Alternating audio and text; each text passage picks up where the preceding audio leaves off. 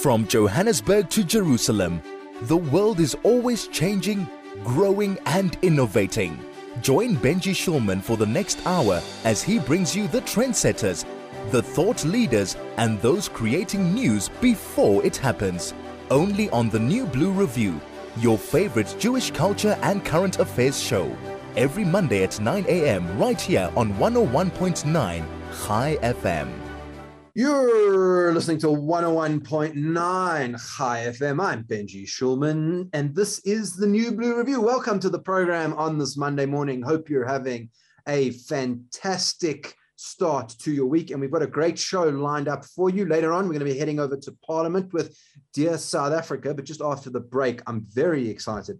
Uh, a very, very important interview that we've got for you. We're going to be talking to Cormac Smith who is a British diplomat who was loaned to the Ukrainian Ministry of Foreign Affairs between 2016 and 2018. No better man to be able to give us a sense about what is going on with the Ukrainian Russian situation, which of course is captivating the world. Cormac, thank you so much for joining us on 101.9 Chai FM. Thank you so much for your time. Benji, it's a pleasure. Sorry if I can just, so we don't get you and me into trouble. I'm a former British diplomat. Um, of course, I wouldn't be able to do this interview certainly without any um, significant strictures because I would have to quite rightly um, keep in line with British government policy. If I was a serving diplomat, I'm a former diplomat, and the reason I do this, I think you're. I gave up counting after 50 interviews in the last month or so. Um, but the reason I do this is because Ukraine is a country which is more than close to my heart. It's a country I fell in love with and the people. And, you know, part of this is an information war. So if I can help in any small way to honestly explain what's going on and also to confront Russian lies, because that's a big, big part of this war is the toxic lies that Russia propagates um, then that's what I want to do. And so, and thank you, Benji, for um, you know giving me the opportunity, and hopefully in return, I, I can help explain a few things to you and your listeners. Thanks for that correction, Cormac, and thank you again. Yes, we certainly appreciate having insights from someone such as yourself. Maybe we can start though with how it is that you got seconded to the ministry in the first place. This sounds like it was a fairly unusual move by the British government at the time. What caused it and why did you decide to take on this particular role? Good question. Look, I spent the last basically my career for 30 years has been I've been a professional communicator. Some people call it public relations. I just call it professional communications. And for the last 20 years I've worked for government in the UK, both both local and central. And I've only recently I left Her Majesty's government at the end of 2018. I now work as a freelancer. But in 2016 I had been asked to go on secondment to Britain's Cabinet Office as a as deputy director of communications to undertake a, a discrete number of tasks. And after about three months, my boss asked me if I would consider doing some, as he put it, foreign work. To which my initial thing was no, because I love my my home and my family and everything is in London. But when I discussed this with my partner, we thought, look, this is a this is a fantastic opportunity, and, and, and, so I said I would consider it. And I also said that if it was possible, I wanted to go to Eastern Europe because I have developed a huge interest in Eastern Europe since about 2013. I've been invited out to various former former communist countries to to lecture and speak and work with people on government communications as, as part of the support that the British government gives to other countries to help them with their democratization process. So um, in the meantime, there was a job as a senior special advisor to the Ukrainian foreign minister. That had actually come about in 2015 when the then British Foreign Secretary Philip Hammond, who I subsequently learned had a particularly good relationship with Pavlo Klimkin. They were good friends. And Philip had made a promise to Pavlo that he would send him out um, one of their, excuse me, it wasn't my um, words, but one of their top people to um, help him with his government communication. And a year later, that turned out to be this particular Irishman, who I hope your listeners um, noticed by my accent. Um, I'm not British, I'm Irish, but I've lived in this great country, this great country being the United Kingdom for 34 years and had a, you know, had a, had a great life here. I've represented the United Kingdom at World Cup level at international sport, and I've now represented them as a senior diplomat abroad. So I hope that's not, that's how it, that's how it came about. Absolutely fascinating and, and very, very interesting. I want to get on to some of the things that have been confusing if, when you when you talk about the information element uh, about why Putin is doing this. And, and I'd like your opinion on one of them. A big one is this idea that NATO um, has been expanding over the last few years. This has been a provocation to Russia. Ukraine was about to join NATO. If you listen to the Russian press, what's your view on that sort of pretext for the Russian invasion? You use the right word. It's a pretext. It's a um, it's a straw man. and it is a it is a complete pretext. And it was interesting. About three or four weeks ago, the British Defence Secretary Ben Wallace set this out in a very very good op-ed in the Times in London. NATO is a defensive alliance. It is a security alliance. NATO has never and will never invade anybody. It's certainly not going to invade um, Russia. Um, the expansion of NATO has been democratic countries inviting NATO in and asking, begging to join NATO to for their own security because they have felt threatened. And I first learned of this when I first traveled to the Baltic states. And the first Baltic state I worked in was Lithuania, and the second one was Latvia. And when I started speaking to both ordinary people and some senior, very senior government people and military people in these areas. This was from 2015. I learned that they were very, very nervous after the Maidan revolution in um, Ukraine in 2014 that indeed they would be next. So, you know, this is a complete pretext. There was never any promises given after the breakup of the Soviet Union that NATO would not um, expand, and nor should there have, nor should there have been. That's another toxic Russian lie which is put out there. You know, it's very, very simple. If Ukraine had been a member of NATO,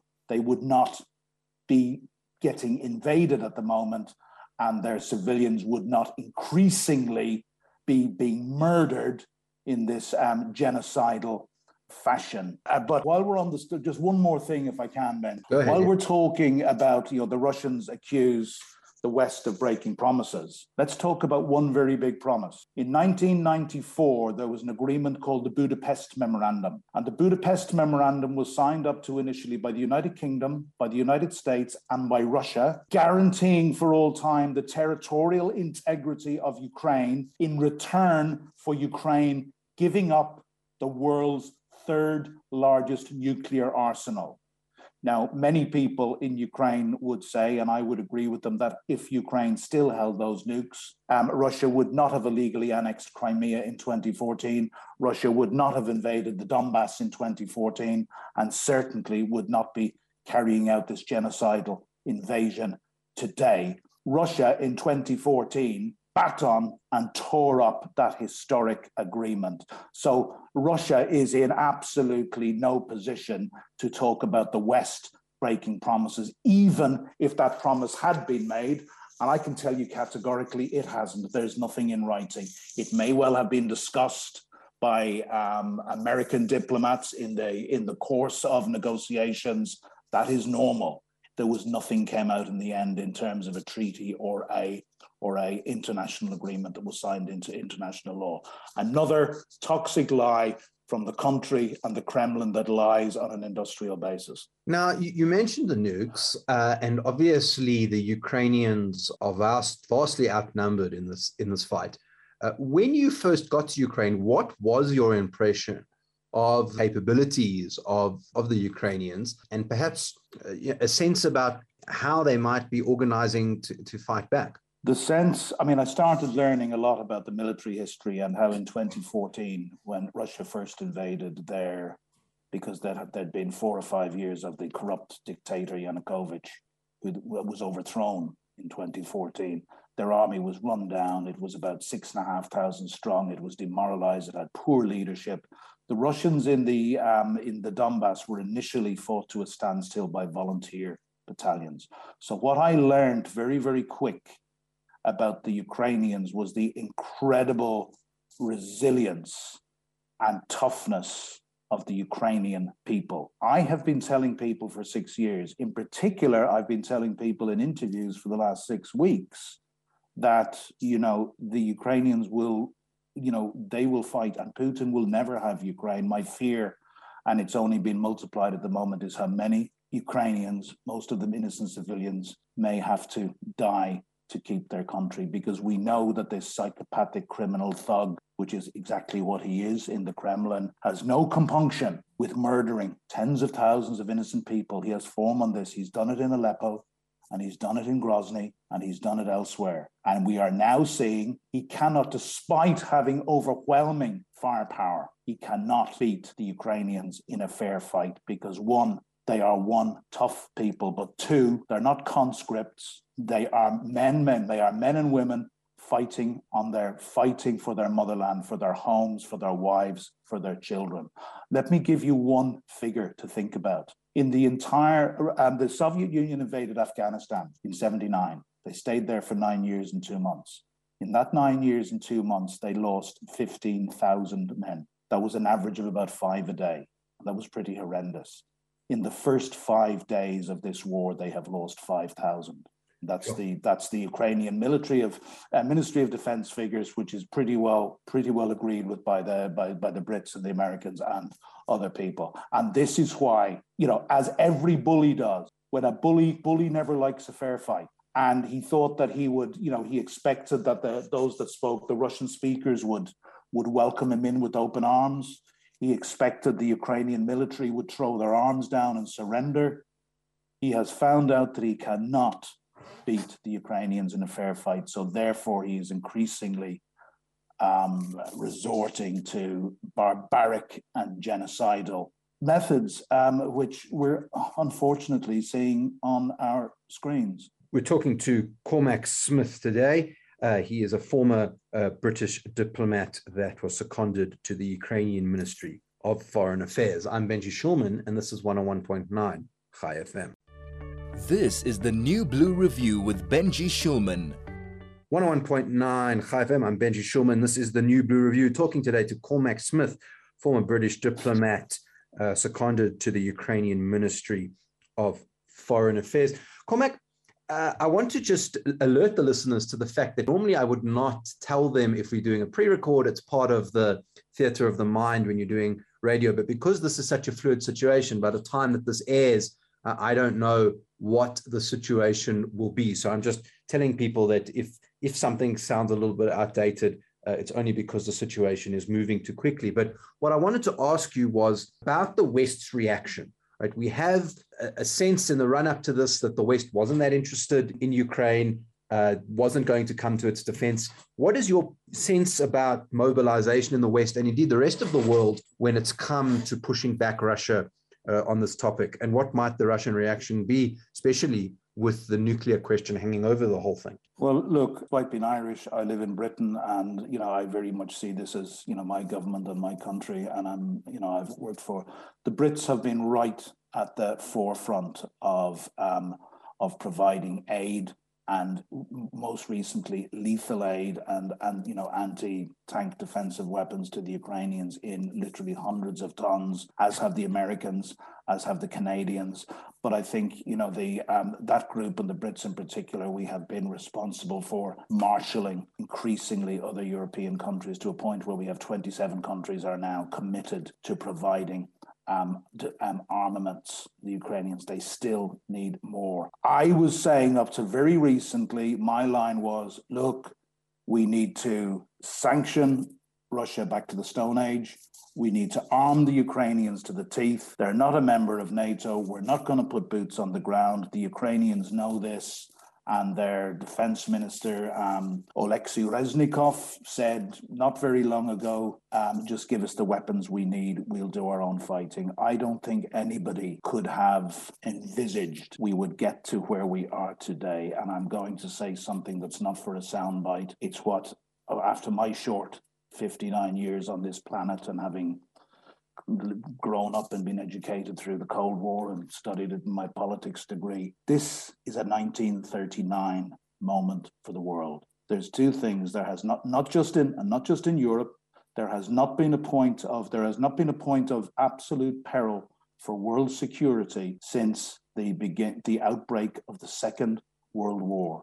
The only thing was Hitler did not have six and a half thousand nuclear warheads, which clearly Putin has made barely veiled threats to use, and, and, and whether that's Whether he will do that or not is another question completely. So, you know, what do I think we do? I I really think that game has moved on. It's not enough to say mm, Ukraine's not a member of NATO. There's now debates. I'm going on a debate later on tonight here. You know, I believe we must have a no-fly zone. The Ukrainians are outnumbered 10 to 1 in air power. They're outnumbered 10 to 1 in tanks. Thanks to the thanks to the armaments that ourselves and the Americans in particular have been giving them for the last couple of months. They have been able to knock out over 200 Russian battle tanks in the last five days. You know, and they've been able to put up a fight. But what we're seeing now is, you know, we have talk of this 40 mile long column of, um, of military vehicles heading towards Kiev at the moment from the north. We don't know whether they're going to surround Kiev and lay siege. We don't know whether they're going to fight their way into it.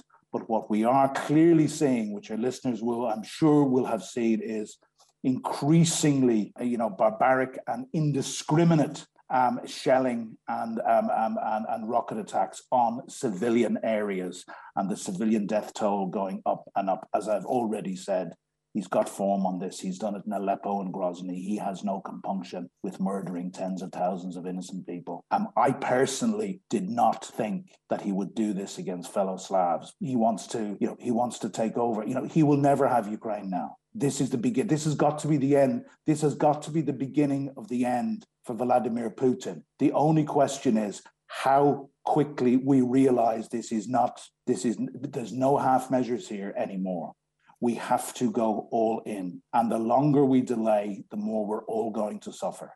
And that's, you know, this is my, you know, this is my personal view, and I listen to what everybody else says. This is our 1939 moment. This is a massive threat to world security and to democracy and a, a way of life that we have, you know, that we have come to treasure and to fight for. Talking about the 1939 moment, uh, Cormac, uh, it, the Russian framing of this has been very interesting, talking about demilitarization, denazification. It's an interesting way that they're, that they're even talking about this intent. I coined a phrase when I was working with Pavlo Klimkin, because I'm a communicator and I always go for sound bites. And I then explained, because it's attention grabbers, I said, Russia lies on an industrial scale. And so they do. And they use lies and deceit and false narratives as part of their hybrid war strategy that they basically unleashed on the world in 2014 with the illegal annexation of Crimea. We need to really wake up and understand how hybrid war works.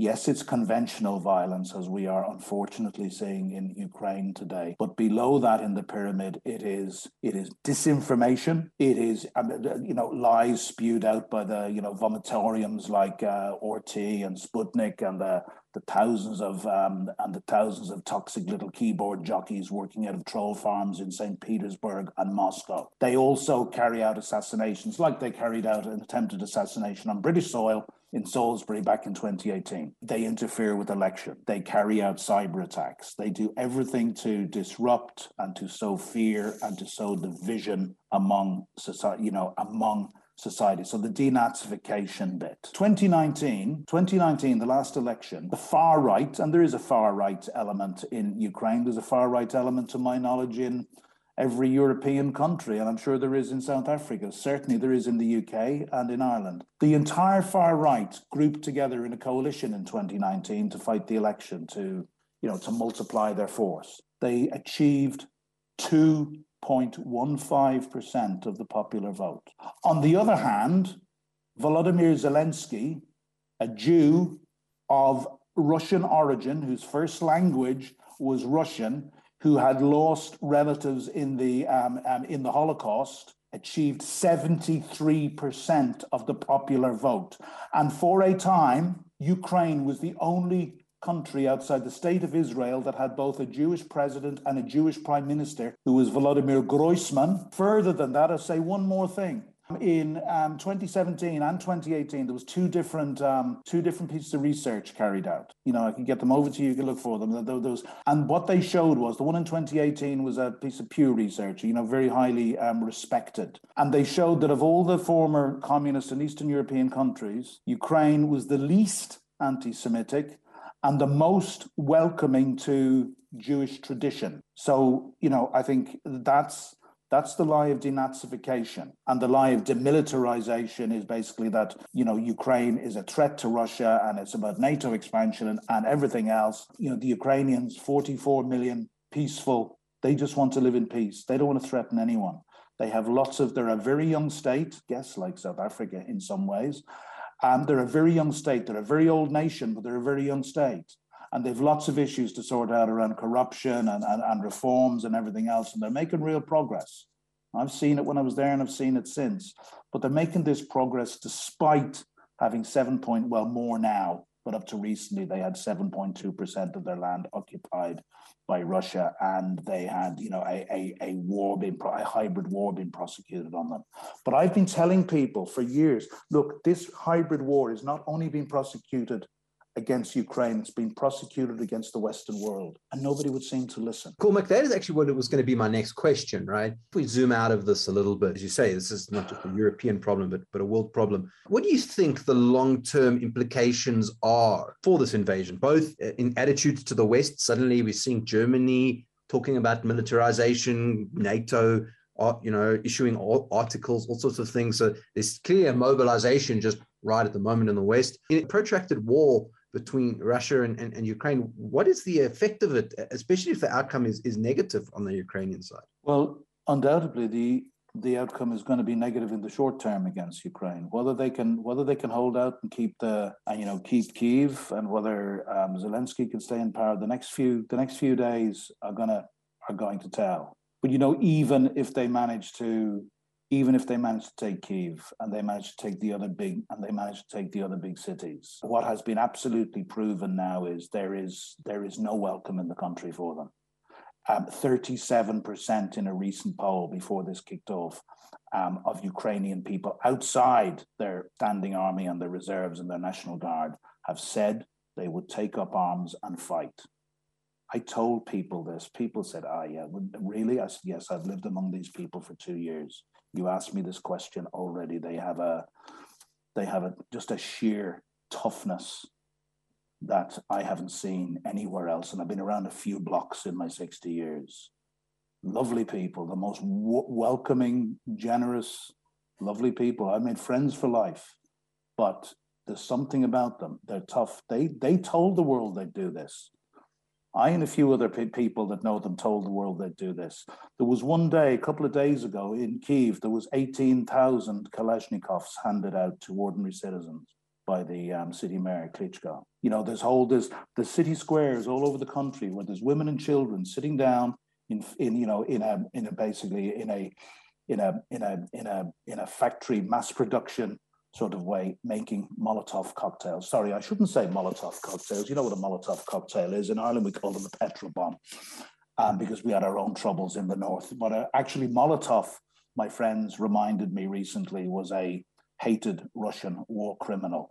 What they're calling these, interestingly enough, now is um, Banderas, Banderas smoothies, after Stepan Bandera, who was the um, who was the the, the, the legendary um, leader of the um, of the of of the Ukrainian um, of the Ukrainian separatist army that fought against both the Nazis and the Bolsheviks um, up to during and after the Second World War. So I mean these people, but the as I say, the problem is so this is a huge country, you know, and we're hearing we're hearing stories already of of um, of of Russians um, putting their arms down and deserting.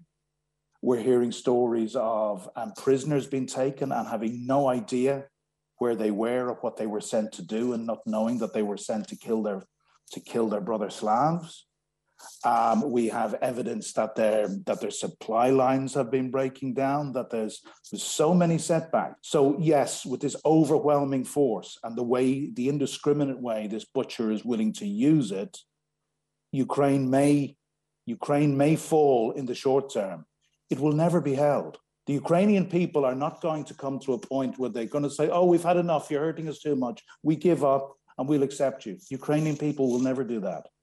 They have had genocides before in the, Holod- the Holodomor in the in the 20 in the 1930s and 32 33 where you know there are different estimates because it's hard but anywhere between 7 and 10 million Ukrainians were murdered by Stalin because he simply wanted to put the he wanted to put his boot on the on the and suppress Ukraine's desire for national identity. They lost more people in the Second World War than any other nation. They are they are inured, they are hardened by a very abusive history over the last hundred years. And the result is that is lovely people, but my God, they're tough. Cormac, I, I think I may have referred to the Ukraine as the correct um, cor- correctly uh, pronounced as just Ukraine. Uh, but us here in South Africa, we're probably about as far away from Ukraine as one could, could get. People often ask, is there anything we can do? Is there something that can be done uh, from our small perch here in Africa? My philosophy, and I mean, I think it's obvious what I'm, you know, my philosophy is this is a war on all. This is a war on, this is a war on decent people everywhere who who value freedom and democracy and a decent way of living. And you know, I, I think you know if you if you know you'll excuse me on your program for saying, and I said it on a, on a South African radio program earlier today. I said, you know, the good people of South Africa above many, many others. You know, you overcame in, in very recent decades what I believe to be the existential evil of apartheid, where you know the, the the vast majority of the people of South Africa were second-class citizens and had very, very few rights. This is a this is a fundamental issue of freedom and democracy and a way of life that since 1945 the world has increasingly aspired to. And with certainly with Nelson Mandela, this was the aspiration, I believe, of people like that. I, I find it very, very difficult to understand where South Africa is now. That recently, I think it was your foreign minister made a made a view, made a statement that Russia should withdraw from Ukraine, and he was very quickly slapped down by your president, who said, "No, that's not government policy." So the very best that um, that South Africa as a country seems to be doing is sitting on the fence. I would say to the good people of South Africa, black, white, colored, whatever race or background or ethnicity or gender or whatever you are, right? The vast majority of the good people of South Africa, you have a choice. You can sit on the fence or you can be on the right side of history. And what can you do? If you have a voice, use it. Everyone who goes to the pub or the restaurant or a cafe has a voice. You know, I'm a professional communicator, and I decided last December because I gave my friends in Ukraine a promise that I would do what I could, and I spent six or seven weeks pushing and asking everybody I knew for. And I've finally now I'm you know I'm on a bit of a circuit, and I'm, I'm I'm privileged to have platforms like yours where I can speak to a lot of people from my heart, but honestly as I can. You know there are the the, the National Bank of Ukraine has set up a special account where anybody can donate. You can do- donate from a rand to a hundred rand to whatever it is, whatever it is you feel you can give. If you can do nothing else, you can do that, right? And that money will be every single every single, I was going to say every single penny, I suppose I should say every single rand as I'm speaking in South Africa, you know, is guaranteed to going to, it'll go to humanitarian aid, it'll go to, it'll go to buying bullets, it'll go to buying armaments, it'll go to buying whatever the Ukrainians need in their existential fight for um, freedom. I'm, apart from this, I'm currently talking to a variety of people who are now contacting me and saying, Cormac, what can we do to help? I'm talking about some quite powerful and influential and well-placed people that said I'm willing to use my voice, my money, my my company, whatever. So I'm increasingly getting involved and in seeing how I can work with various people to just to look at you know there's obviously uh, on the extreme end there's the um that they've set up a they've set up a foreign legion effectively and they're inviting foreigners to go to who want to. And I heard a report this morning that 50 ex British paratroopers are heading off to Kiev to fight.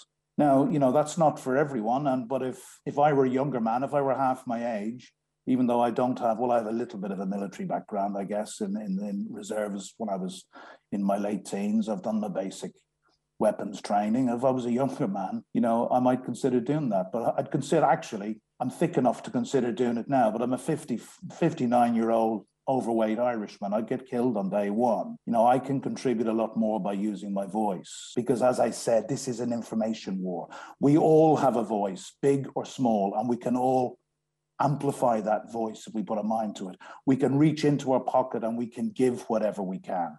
And we can look for other ways. One of the one of my tasks at the moment, and the many people, some that you know actually, the many people, because some of these people, when I ask them for introductions, they, I ended up being introduced to your good self. Some of the, you know, people like this want to want to help. Good people want to help recognize that this is existential. One of my tasks at the moment is working with various people in the Ukrainians to figure out right. It's no good doing something that's already been done what can we do to maximize the goodwill and the and, and, and, and, and the capability and capacity that we have but yeah i mean use your voice send money um, you know think about what you can think about what you can do. Keep in close touch. Speak to the ukrainian community in your areas any ukrainian friends. But you know Right, I'm passionate about this. Of course, I am. This is absolutely. taking us to uh, the end of the show, uh, or end of the segment uh, today. Thank you so much for your time. We, we really appreciate you coming on, giving us your perspective. It's been a pleasure. It's been a real pleasure, and thank you for the opportunity to speak to your listeners. And um, you know, I, I, mean, an absolute privilege. I didn't think two or three weeks ago that I'd be doing um, that I'd be doing radio programs in South Africa. Yes, certainly. And if you ever come around uh, you uh, are more than welcome, and we will we will we will gladly have you on again. That's Cormac Smith. He's a former uh, British diplomat who was stationed uh, with the Ukrainian Foreign Ministry, talking to us. Uh, about the situation, just a reminder that this was a pre-record, and uh, we did it. we pre-recorded it last week. So if the situation on the ground has changed, that is why.